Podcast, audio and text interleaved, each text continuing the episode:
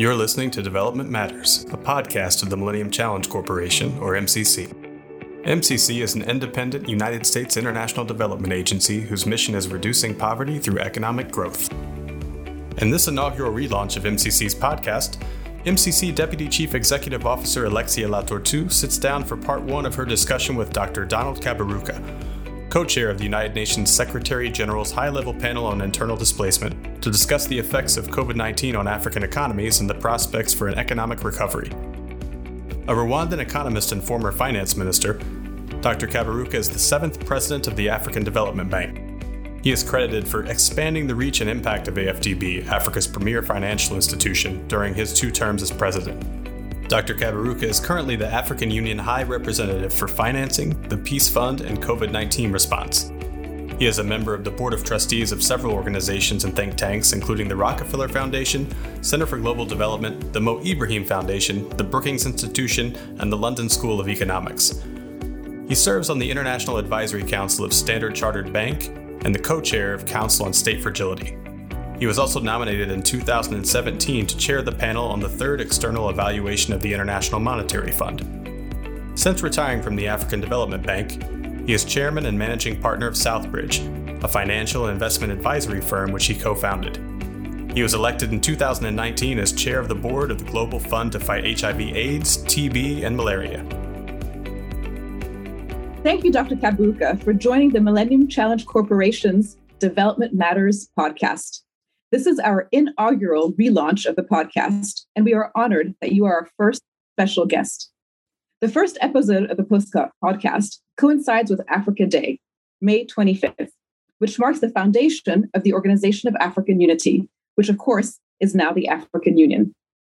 Dr. Kaberuka, I have watched you work tirelessly with conviction, unapologetic frankness, great precision, deep compassion, and unwavering passion with and for your beloved continent. A very warm welcome indeed. Thank you. Thank you, Alexia. I'm glad to be your first guest and to be doing so on Africa Day. Uh, really exciting. Thank you. Dr. Kaberuka, let's jump right in. I would like to start with the topic of COVID 19, a pandemic that highlights both how interconnected we are as a world and how much more there is to, de- to do to build a more equal world. At the summit of the financing of African economies just a few days ago, and I think you're just back from there, Dr. Kaberuka, COVID 19, I understand, dominated much of the conversation. There are health impacts, with, according to official tolls, at least 4.7 million people that have contracted COVID 19, and over 130,000 people died. And of course, the rollout of vaccines is an issue that is top of mind and that, of course, the world needs to grapple with. And then there are the economic impacts, impacts that threaten to unravel years of development gains. Recent economic forecasts from the IMF estimate GDP contracted by 2.6% across the continent in 2020. And last fall, the World Bank estimated that impacts of the pandemic in Africa could drive up to 40 million people into extreme poverty erasing recent progress. As I believe you've recently noted, for the first time in 30 years, many African countries will experience some degree of recession. And Africa does not have the means to deliver the types of economic recovery packages we are seeing in richer countries. And only about $33 billion of the 650 billion in special drawing rights approved by the IMF is for African countries. Dr. Kaberuka, please share with us how you think about both the short term and long term impacts of COVID 19 in Africa, particularly in the more fragile and at risk economies. What challenges do you see for the continent emerging from the pandemic? And what are the prospects and potential drivers for renewed economic growth over the coming years? Alexia, thank you very much um, for this opportunity. I think your analysis uh, and the expose of the impact of the pandemic on Africa is uh, to the point. But I wanted to, to say the following uh, four, four points. The first thing we've learned from this uh, pandemic is how poorly the world was prepared. both rich and poor countries. Uh, there's some degree of preparedness, but obviously it has uh, turned out to be woefully inadequate. And the reason uh, the preparedness was poor is not hard to fathom. It is because pandemics are a problem for poor people in poor countries. And therefore, the architecture uh, for pandemics is always tilted to the view it will be okay for the rich countries. Our health systems will cope. It will be an issue for low income countries. Uh, as you can see from HIV AIDS, malaria, and tuberculosis, they have gone from being uh, pandemics which threatened lives in the global north and south to become an endemic problem in the global south, left essentially to philanthropy and development organizations. That is the problem. Unfortunately, COVID has shattered that myth.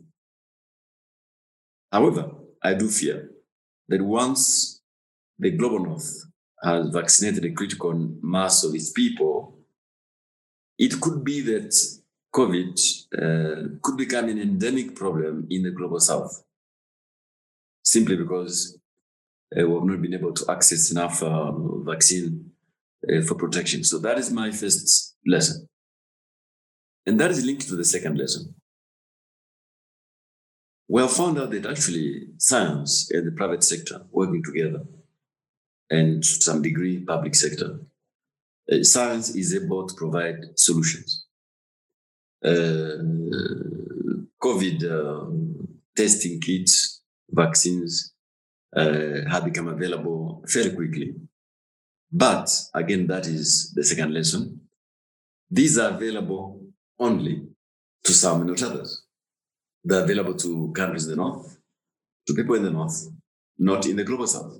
So science has given a solution, but the solution is available only to some and not others. And that is an important consideration for people working in development. Uh, where do we draw the line between global health security and global health equity? At the beginning of this crisis, it was terribly difficult to find uh, materials for testing uh, for COVID. It was very difficult. Uh, the little that is available uh, was available again to rich countries, but not to, to many of us. The same now is happening for vaccines. Uh, countries in the north are gearing up to vaccinate a critical mass of the population. Here in Africa, we're still at 2%.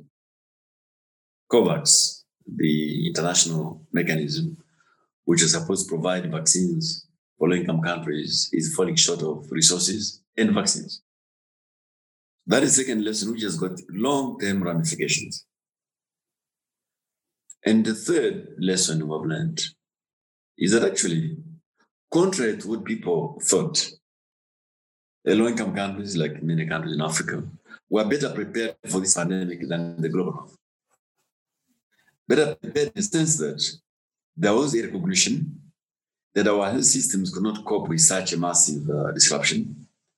And therefore, very early on, very quickly, they put in place mechanism uh, to prevent this pandemic becoming a disaster. So, uh, lockdowns, uh, disruption to national traffic, and so on. Even while recognizing that the economic cost would be very, very high. So, Africa, in terms of preparedness for the pandemic, did the right thing, but the economic costs, as I've just enumerated, has been very, very high. So there was pre- preparation at Africa CDC, Center for Disease Control, medical platform, envoys, of which I was uh, one of them. So there was an acceptance that we need to prevent this pandemic becoming uh, a hecatomb. But this has got a high economic cost because in many of our countries, uh, 80% of employment is uh, informal sector half of GDP is from the informal sector, and therefore lockdowns, disruption in economic activity has got a very high price. And that is what we have paid, the high price for uh, preparedness. The fourth lesson is really one fundamental all of us working development. We have all been advocates of free trade, globalization, and the rest of it. The idea was the more you join into the global supply chains, the wealthier, the safer you'll be. Not this time. Because suddenly, those who produce vaccines, therapeutics, diagnostics have imposed export bans. So, what has happened to free trade? What has happened to globalization? What does it imply for the future in terms of reliance on the global supply chains for our collective uh, security? The implications of this, and the first point I made, is one now which is pushing people to think we can't rely on essential therapeutics, diagnostic vaccines being made in a few countries. And therefore, all of us should now try to get some degree of uh, home security for, for the supplies. And now, it will happen not tomorrow, but in the medium term, I expect this to happen. Uh, not all countries will have the infrastructure, the regulatory framework to manufacture drugs and vaccines, but the pressure would be there for that to happen because of the lessons we have learned now. And the last lesson, uh, Alexia, is about what I call the huge dichotomy and what Larry Summers has called the risk of the great divergence. And we put it this way between 1945 and the turn of the millennium, uh, many countries in the world, in Asia, in Latin America, in Europe, North America, were converging globally in terms of uh, economic opportunities. There was one continent, Africa, which was not yet converging with the rest of the world, and a few countries in the Caribbean and uh, Central America. But beginning at the millennium, Africa began to converge with the rest of the world. It was the second fastest growing uh, continent after Asia. From a low base, there was limited transformation, a lot of issues around inequality, but it was beginning to converge. So the fear now is that we could now begin another phase of a divergence. Why? Because countries in the north, in the rich world, have ability to put out their fiscal stimulus, massive monetary instruments to repair the damage and return the economy's growth. And it is working, as you can see. If you look at asset prices to equity prices to commodity markets, it seems to be to be working. And I think as soon as uh, people have been vaccinated in the global north, that will continue. In the south, countries don't have the wherewithal, either in terms of fiscal space or monetary instruments for this kind of stimulus.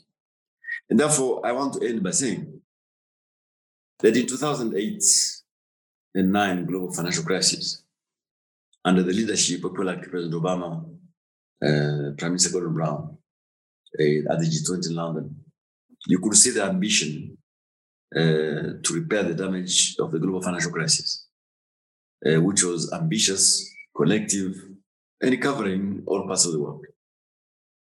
This time around, for the second crisis, I don't see that level of ambition. I don't see that level of uh, collective action. We have gone back to every country for themselves. The instruments being put out there are fairly modest. And therefore, it be a challenge uh, for Africa. Uh, at this conference you are mentioning, uh, there was a proposal to say, look, okay, we've been able to come to closure on the issue of issuing uh, a significant amount of special drawing rights, you know, tripling from 210 to 650. Good decision. But a lot of it will go to rich countries. Uh, Africa as a whole get about $34 billion out of the $650 billion. And of the $34 billion, sub-Saharan Africa will get about $24 billion. We feel inadequate. And a proposal on the table, which was to say, since countries in the north are able to uh, to print money, so to speak, to create fiscal space, can we reallocate those uh, special drawing rights from countries like the G7 who don't need them at all to uh, low-income countries through a mechanism that goes to be discussed? That is on the table. I suspect it will take a long time. I suspect there will not be enough agency to push it through. But that would be, in my view, if it happened, at the right quantum, the equivalent of what we did in 2008. And the idea on the table was look, these African countries have a gap of about $250 billion over the next two and a half to three years. Can we at least find SDRs equal to that quantum? And that is on the table. I hope it works. I hope it uh, obtains the support. But this is what I would say is what we face in terms of lessons learned, in terms of the kind of response we need, and hoping that uh, at the coming event, G7, G20, there'll be enough uh, will, political will that is, to push this through so that Africa can return to growth and thereby provide the additional stimulus the world economy requires. So this wanted to say on COVID, uh. Thank you so much, uh, Dr. Kaberuka. I think you've outlined really important lessons. Um, in some of them, there is great hope and opportunity. You mentioned how the private sector and science combined did deliver solutions, but you also had a lot of sobering notes in your key lessons, um, notably around the issue of equity of benefiting from some of those opportunities. I'd like to follow up, Dr. Kaberuka, on your point about ambition and fear of divergence as opposed to convergence between uh, the global north and the global south. So you've uh, pointed to one opportunity, which is if certain countries are willing to reallocate their special drawing rights to sub Saharan Africa. Do you have any other specific messages uh, for the development community, for um, the countries of the North, of how they could demonstrate greater, greater ambition for indeed Africa to be put back on the path of growth? So, if you listen to to public statements of leadership in the global north, um, nobody would disagree that uh, global health security cannot be achieved through global health equity. Nobody would disagree. But I want to put you, Alexia, that uh, uh, several decades back, HIV/AIDS was seen as a threat to global health security around the world. But as soon as science provided uh, solutions, it no longer was a threat to global health security. It became an issue of global health equity. It became a problem for poor countries. And therefore, the energy which went set regard to the Global Fund was basically from the philanthropic and development organizations.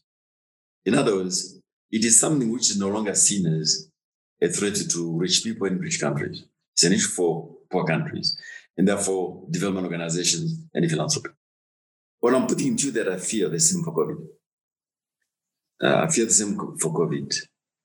Uh, that you can already face signs of it in terms of lack of access to vaccines. You can see the arguments around the intellectual property rights. Uh, and therefore, I fear that we go from a pandemic to an endemic. Now, what should the, the message be for the global north? Uh, it is a simple message, uh, a straightforward one. We have made a mistake, which has cost the global economy a lot by not preparing across the world for this pandemic. It should not happen again. And for it not to happen, it means we have to work collectively as a global entity. It can't be that you will vaccinate people in the north and forget people in the south, and therefore you simply have resolved the problem. That will simply compound the problem even further. Secondly, for the last 30 years, uh, or even maybe in the last decade, what has really pushed the global economy uh, to where it is today has been the fact that Asia, Africa, and bits of Latin America had been growing very strongly. And that pushed uh, all the boats uh, up. And I think it will be quite uh, the same logic. The more we can get the global south growing again, the more we can get African economies growing again at six, seven percent, the better it is for everyone, from an economic viewpoint, social viewpoint, even a security viewpoint. But I fear there is not enough uh, machinery in the current architecture uh, to think around this collective need for saying if the global south is growing, if Africa's economies are growing, it's good for all of us, it's good for global health security, for security as a whole, and so on. And therefore, I do hope sincerely that uh, the first signal we would like to see is A, on what happens with the special drawing rights. It will cost countries in the G7 only 0.5% of the difference between the SDRs they should hold and those who have been given away. 0.5%. But if we're able to come to a critical quantum, say to $50 billion equivalent, that will be a huge stimulus for the South. It is such a low hanging fruit, which is not technically complicated, but it requires a paradigm shift in the way we think about uh, what to do now. Uh, look at how much the United States is putting there uh, on the stimulus packages. Just think about that several years ago. To the extent where some economists in the US begin to think, well, it's too much. It's even inflationary. Same in Europe, same in Japan.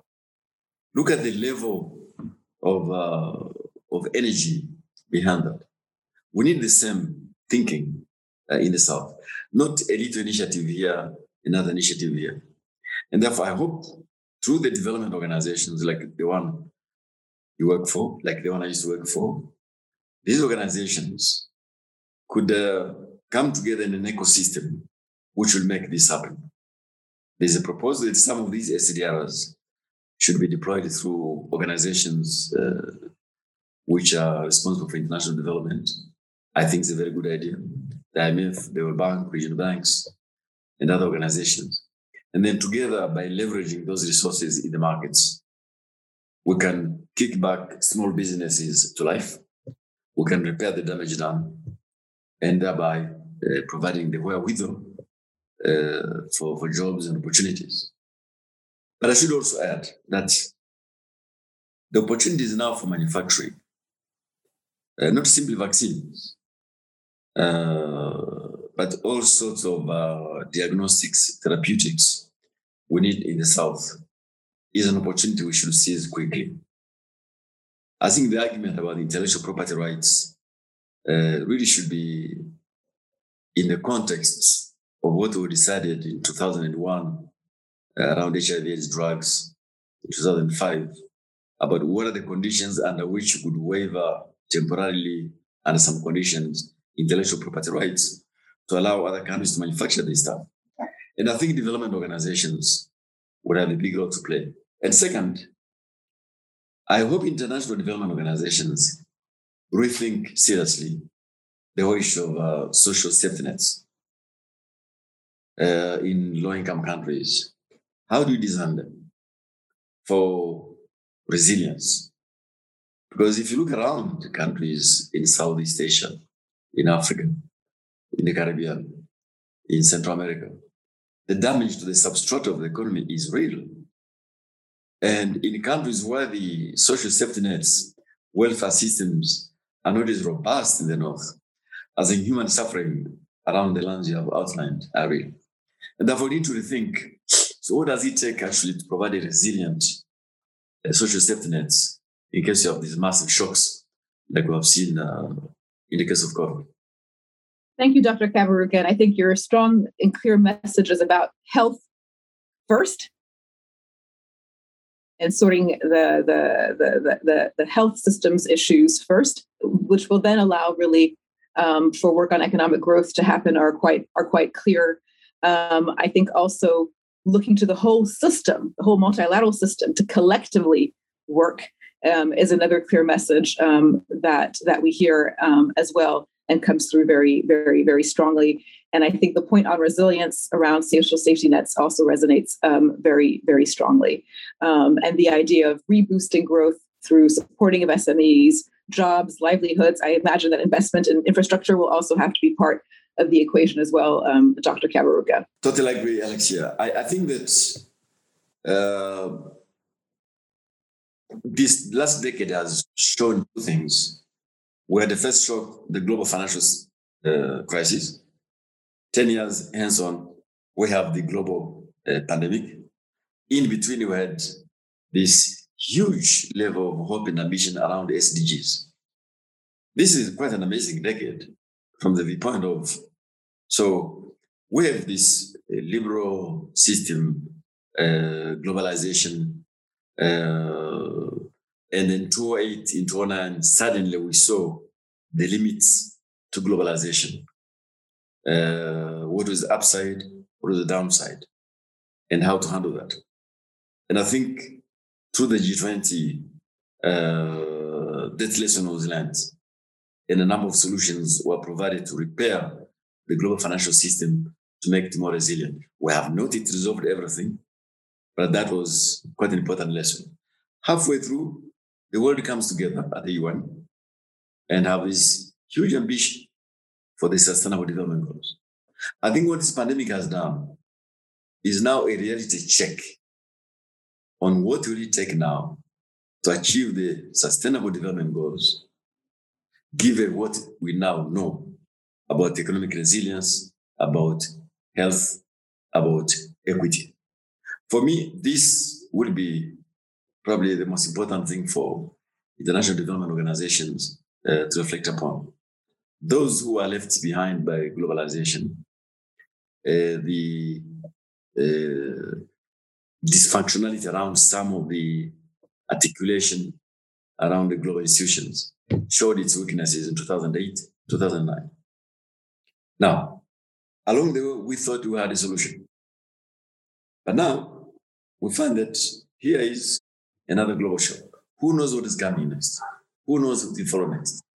And therefore, the global multilateral architecture probably is up for for some degree of re-engineering. Now, will there be enough energy behind this? I don't know, and I'm not sure.